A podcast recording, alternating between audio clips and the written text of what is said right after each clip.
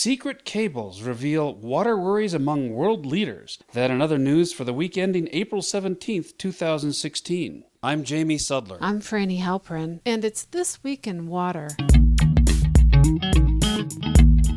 If you run the world's largest food company that depends on water to operate its business, you're going to be watching supply very carefully. And that's what Nestle was doing when they warned that the financial crisis in 2008 was nothing compared to what they were noticing. The world is running out of fresh water. Governments were seeing it too, as they tried to predict where the next social or political upheaval would happen. Last week, the Center for Investigative Journalism analyzed classified cables from the WikiLeaks disclosures of some years ago. They show that both private and public agencies see the world water situation as a crisis. And some of those cables warned about the groundwater shortages in Yemen and Syria that would lead to unrest and instability. And one could also draw conclusions about the world water crisis just by looking at what's happening in Arizona and Southern California. People there have witnessed a major change in who is actually farming in their communities. A Saudi Arabian company, Almarai, is pumping billions of gallons of groundwater to grow hay there and ship it to the Middle East, a practice some people call exporting virtual water. The hay is used to feed about 170,000 dairy cows in Saudi Arabia because the king has now banned growing of hay and wheat to protect his country's aquifers from being depleted. Companies from other countries, including China, Japan, and the Emirates, have also bought up farmland in the U.S. to grow and then export animal feed. Foreign companies are attracted to farmland even in drought stricken areas of the U.S. because of the strong legal protections for agriculture.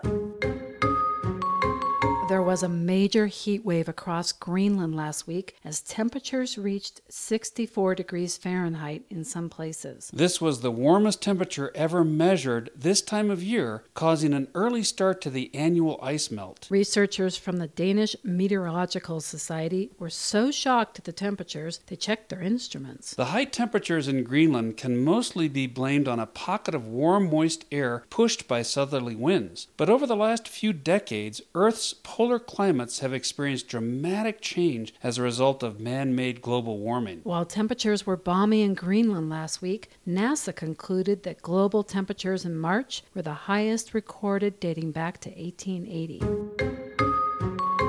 The largest mass poisoning of a population in history. That's what the UN called the water crisis in Bangladesh back in the 1990s when it was discovered that nearly 20 million people there had water poisoned with high levels of arsenic. Now, some two decades after the toxin was first detected, an estimated 43,000 people in Bangladesh die each year from arsenic related diseases. Human Rights Watch says that this is due to government graft and from neglect by aid agencies. The problem dates back to the 1970s when NGOs drilled millions of shallow wells in rural areas to provide poor villagers with clean water to combat cholera and dysentery. It was a huge success and infectious disease rates dropped. What they didn't realize at the time was that the soil was heavily laced with naturally occurring arsenic. By 1995, testing showed many wells were drawing water with up to 100 times safe levels of arsenic. Chronic exposure to arsenic is linked to cancers of the liver, kidney, bladder, and skin, as well as heart disease, but many victims in Bangladesh lack access to health care. The government says it has installed over 200,000 deep wells over the past 12 years to mitigate the crisis. Also, it is testing wells for contamination. But according to Human Rights Watch, some politicians are giving safe wells to their supporters rather than to the people in rural areas who need them most.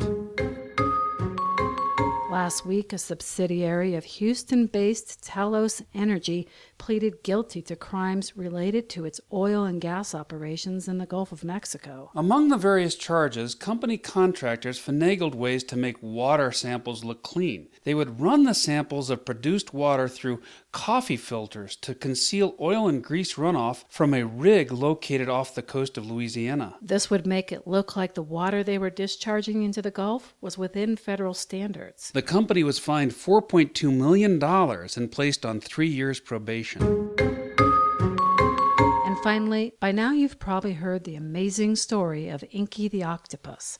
But if somehow you've missed this, let us fill you in. Inky was a resident at New Zealand's National Aquarium. That is until he made a daring break for freedom a few months ago by slipping out of his tank, slithering across the floor, and then escaping down a drain pipe into the open ocean. No note, no goodbye, just gone. His roommate Blotchy wasn't talking, but it didn't take aquarium staff long to follow the wet streak across the floor to the six inch drain to realize Inky, who was about the size of a rugby ball, had shape shifted his soft, boneless body to squeeze out the pipe. In recent days, Inky's epic Houdini like escape has made headlines worldwide, but most marine biologists say we shouldn't be that surprised. They say octopuses are highly intelligent with long term memories and can even use tools. There are numerous experiments showing that they can open containers to get at food or break out of aquariums just to get a snack. An octopus in Bermuda routinely meandered to a nearby tank to feast on lumpfish before returning to its own enclosure. Scientists also say they're intensely curious. In 2009, an octopus at the Santa Monica Pier Aquarium in California took apart a water valve, sending gallons of seawater gushing into the room. Most of all, researchers say they're just like us. When they get cooped up and bored, they look for things to do. Here's hoping Inky finds a garden in the shade.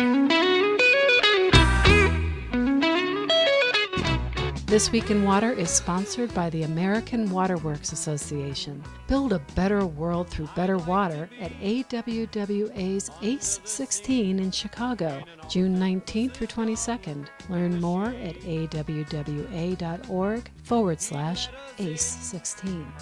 Knows where we've been in his octopus's garden in the shade.